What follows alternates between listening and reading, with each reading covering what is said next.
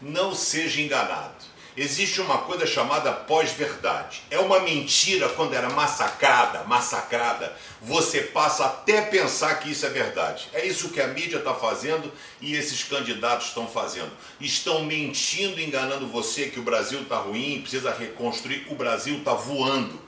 O Brasil está entre as melhores nações do mundo. Então não acredite na pós-verdade, narrativas que são feitas contra o presidente Bolsonaro. Só ele tem lutado para poder manter o Brasil e fazer do Brasil uma situação melhor.